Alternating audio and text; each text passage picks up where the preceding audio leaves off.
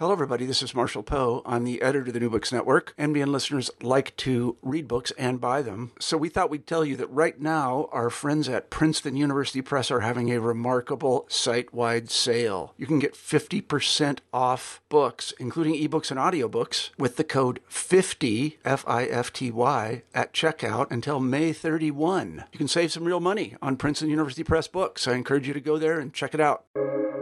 Welcome to the New Books Network. Good day. Welcome to New Books in History, a podcast channel on the New Books Network. My name is Dr. Charles Coutinho of the Royal Historical Society. I'm a host on the channel, and today we are pleased and indeed honored to have with us master historian and author Jeremy Black. Jeremy Black is professor of history at the University of Exeter Emeritus. He is without a doubt the most prolific historian writing in the Anglophone world today, having written well over 150 books. And today we're discussing one of his newest books, The French Revolutionary and Napoleonic Wars Strategies for a World War, published by Rowman and Littlefield. Welcome, Professor Black. Hello. Professor, why did you write this book? Because having written a book on strategy in the 18th century, and also a general history of strategy, I both wanted to take the first forward and to amplify the general arguments in the second. What do you mean exactly when you employ the term strategy in the book? Well, that's a very good question. I mean, as you know, in that period, the term was only just slightly coming into use, principally uh, in France. I use it in the modern sense rather than in terms of the vocabulary of the period. Would it be true to say that you discern more continuity than discontinuity in terms of operation and tactics in the period that the book covers? Yes, I think that's very true. I think that there has been a rather uh, limited approach to uh, military history in a sort of develop, teleological developmental fashion, which puts too much of an emphasis on supposed revolutions, either revolutions in the political world and their supposed consequences militarily, or supposed military revolutions, or a combination of the two. And I'm more inclined, as you say, uh, and I've tried to argue it in a number of books, to look at themes of continuity and to also see changes as occurring within rather, paradigms rather than through transforming paradigms. Why did the Brunswick offensive of the summer of 1792 fail? Well, again, as with many things, this is a matter of multiple factors. I mean, as you know, Charles, there is a tendency in simplistic historians, um, or maybe brighter historians, but just who are lazy, to going for a simplistic account, which tends to be monocausal. Uh, there are a whole host of factors affecting the uh, the stop of the advance at Valmy. Um, there is the extent to which the Prussian army was already troubled by dysentery, supply problems, the strain of advancing through the Argonne. Um, there is also the fact that it was numerically very much outclassed by the French revolutionary forces deployed uh, opposite to it. So you don't need to envisage ne- some necessary new age of warfare in order to explain why Brunswick stopped. That leads completely separate to the question of how far the Prussians were growingly concerned, not so much by France, but by developments in Poland, and in particular, a fear that they would miss out in the second coalition in Poland. So that would explain their failure as opposed to in 1792 as opposed to their success in Holland in 1788, 1787, 1788. Well, yeah, in 1787, when Brunswick advances, as you correctly say, on Amsterdam, I mean, the scenario is different and the, na- the nature of the opponent is different.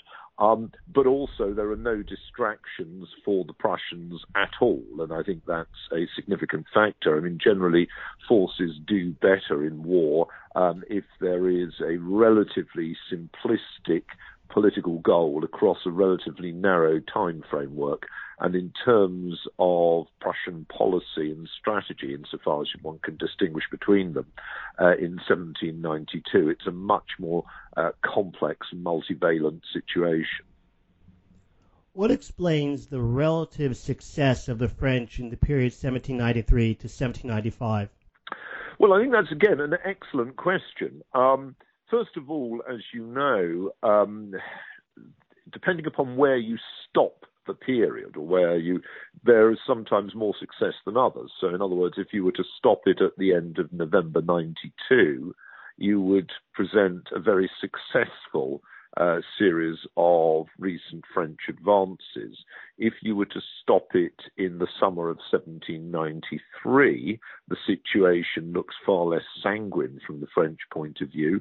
But if you were to stop it at the end of 1794, it looks much better from the French point of view. So, first of all, I think one has to be clear there is not an automatic ascendancy.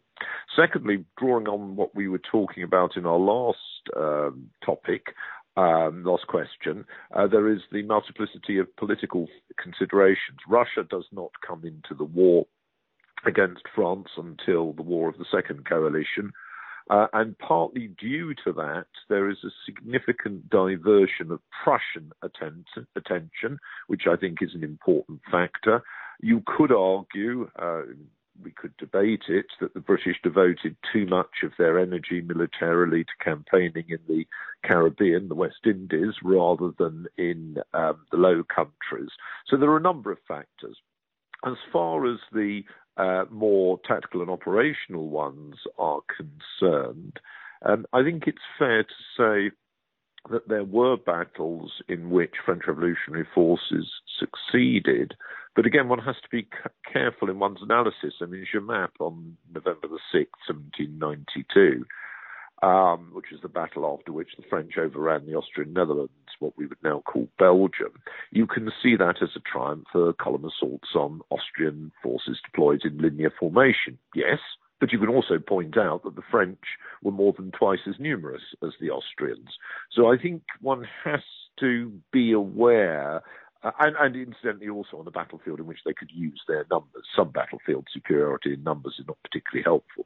Um, so I think that you have to be cautious about assuming there is an automatic superiority for French tactics. The historian Gunther Rothenberg, who I knew, uh, now last dead, um, did an analysis of battles between the French and the Austrians in the 1790s, of which there were many, and argued that roughly half were won by the French and roughly half were won by the Austrians. So again, there are many factors in each case, but it would be wrong to see that as simply a triumph for one form of tactics over another. Rothenberg, of course, being a um, expert on the Austrian uh, army in this period. Yes, indeed. Yes, indeed. I was once fortunate. Well, I had a visiting chair in the Australian um, military academy, and uh, I had his office. And it was very interesting, you know, without meaning to intrude, I'd pulled open a drawer at one stage in the desk and it was full of toilet paper. And I asked about this, and it transpired that as a vet, military veteran, which he was, he was always very much committed to the view that one should always have copious supplies of the stuff. I see. All right, I didn't know that. Uh, why was the British Army so relatively ineffectual in the period up to 1801? Um, well, um, I mean, as you know, I mean, 1801 is, is a major triumph for it, the invasion of Egypt and the defeat of French forces there. And I think it's fair to say that prior to 1801, it depends upon what one's looking at. Um, I mean, I'm not trying to be funny by pointing out that that's the period in which the British finally overcome their major opponent in southern India, uh, Tipu Sultan of Mysore uh, who was a formidable military force. Um, and that scarcely suggests that the British in some way can't cope. I think it's more that having been driven um, by far larger forces out of continental Europe um, as a result of the French advance in 1795 to 96. Thereafter, in Europe, they're taking part in amphibious assaults some of which are more or less successful. And they're also pursuing operations in the Caribbean where their major opponent is yellow fever. Uh, they're not itself unable, they are not themselves unable to beat their opponents.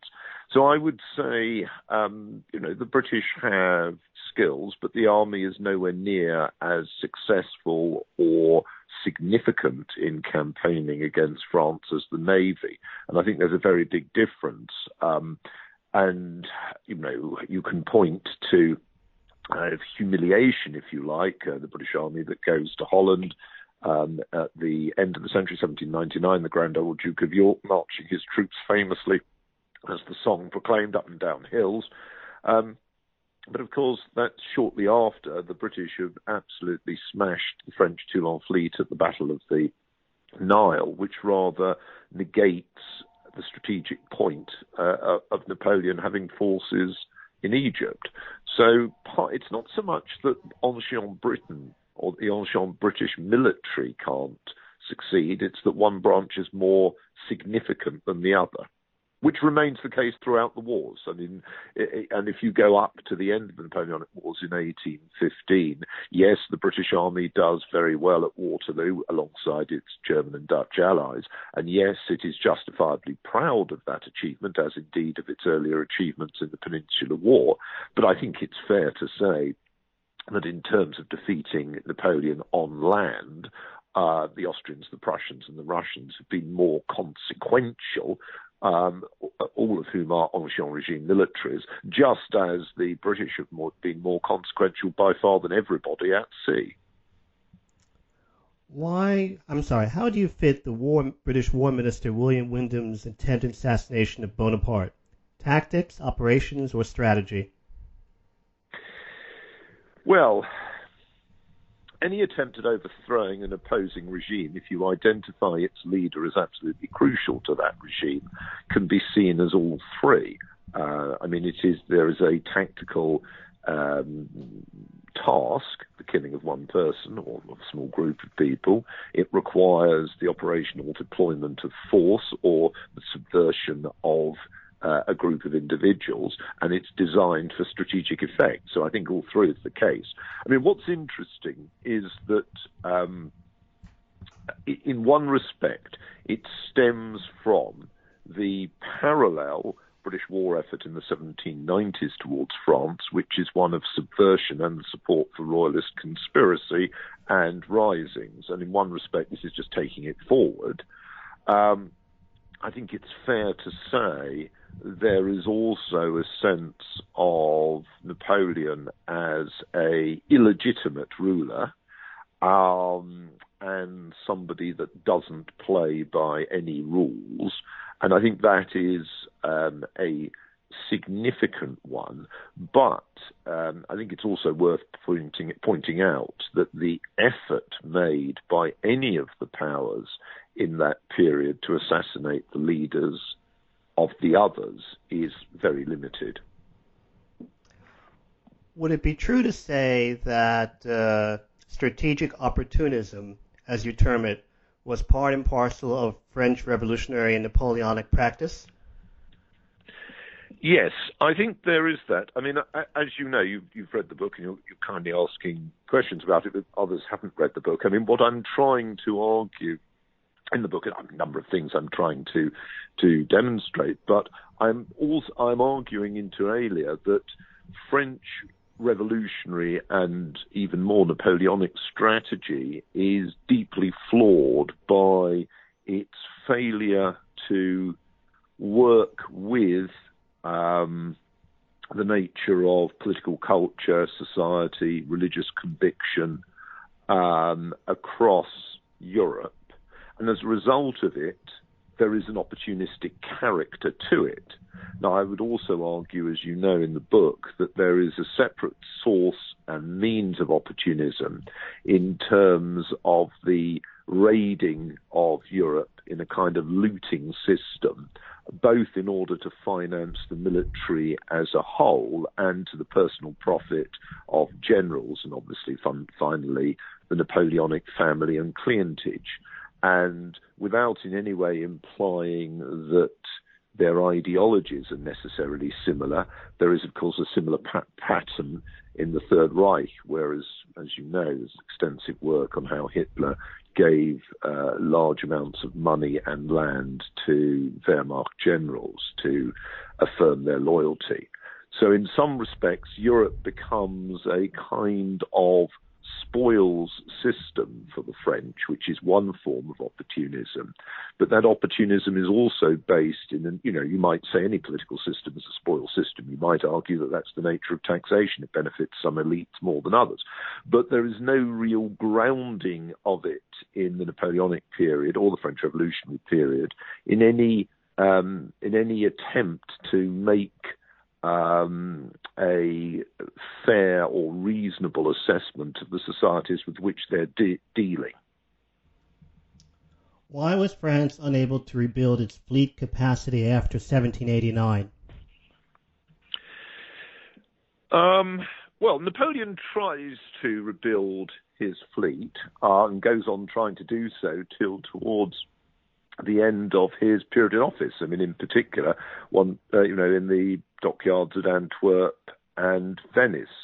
I mean, there's a whole host of problems that affect the French. One being that um, loss of fighting experience as their as their squadrons are increasingly blockaded into port diminishes the value of uh, those ships that are built. They also have a finite number of sailors, and many of those are captured by the British and held in prisons, including Dartmoor, near where I live. Um, there is also the extent to which British blockade and other aspects of British naval policy limit the supply of naval stores, which crucially come from the Baltic and that's very important.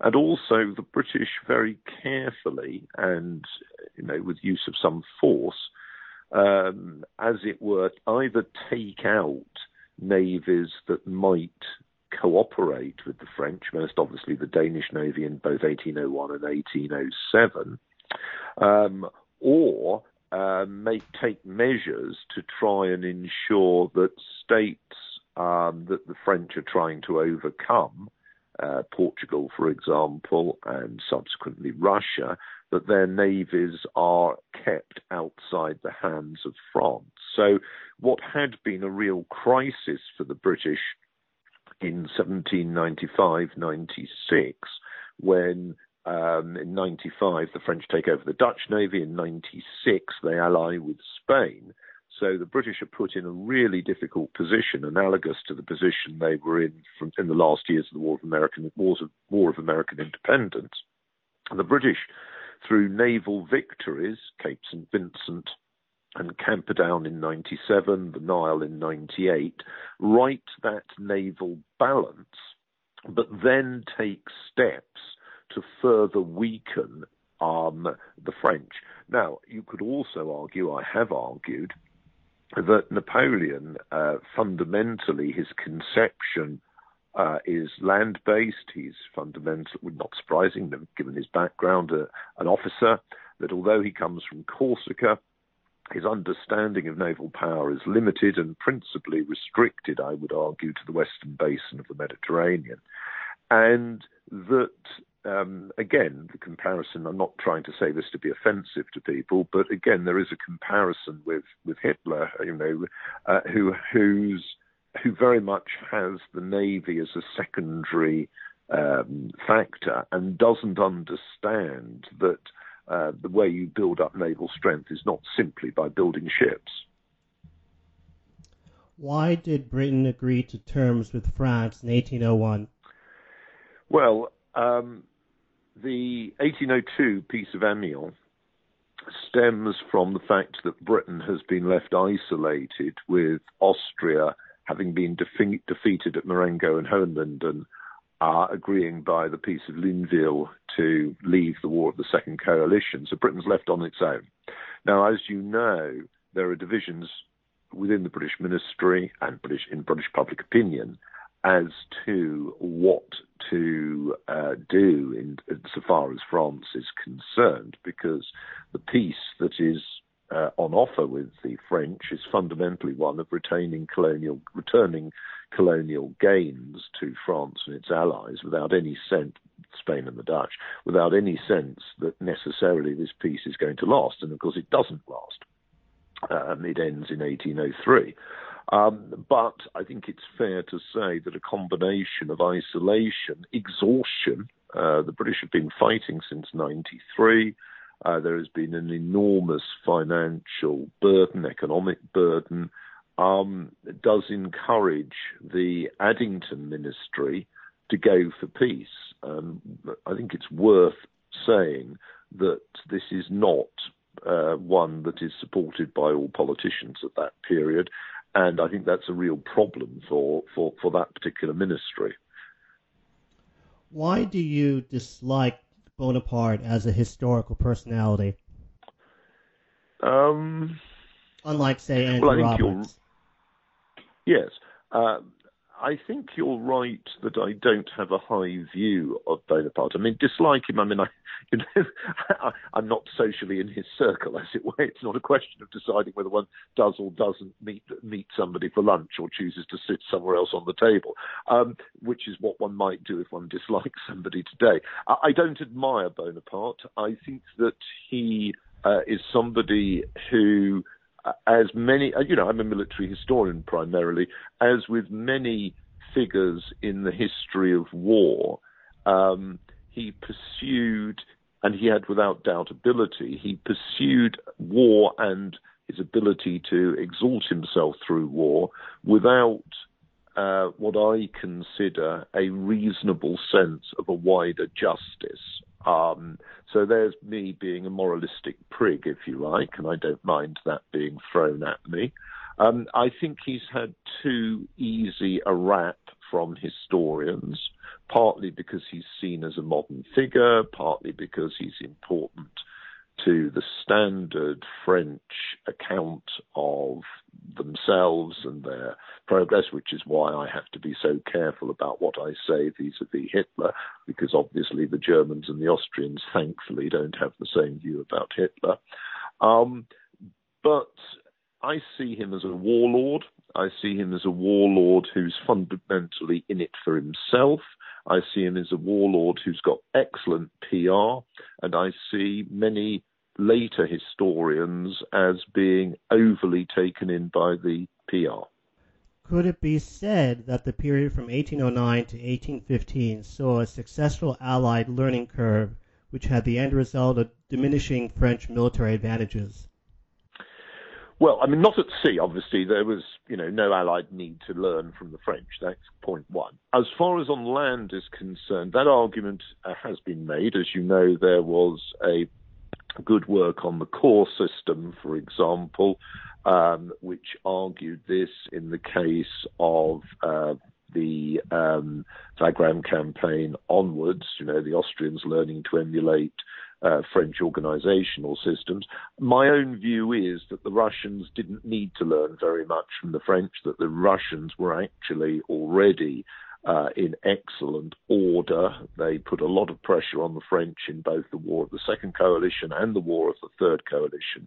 In fact, after the hard battles at Friedland and Eylau in 1807, it's really rather surprising that Napoleon chose to attack Russia in 1812. It's not as though he hadn't seen how tough they could be. I mean, rather differently to the uh, German uh, invasion in 1941.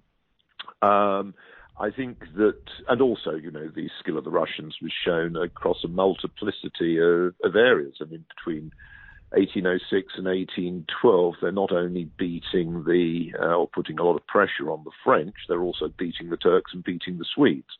Um, so I'm not sure that everybody or anybody necessarily needs to learn from the French. The key thing is they need to cooperate against the French. That is the difficulty. France, remember, if we're talking about France in March 1812, in contradiction to what we think of as France, we're talking about a state that stretches to include Holland, northwest Germany, such obviously well known French places as Bremen, Hamburg, Lubeck, uh, such well known French places um, as Illyria, modern coastal Croatia, northern Italy, uh, Barcelona. I mean, France is a formidable in its own right. It's also allied closely um, to uh, Württemberg, Bavaria, Saxony.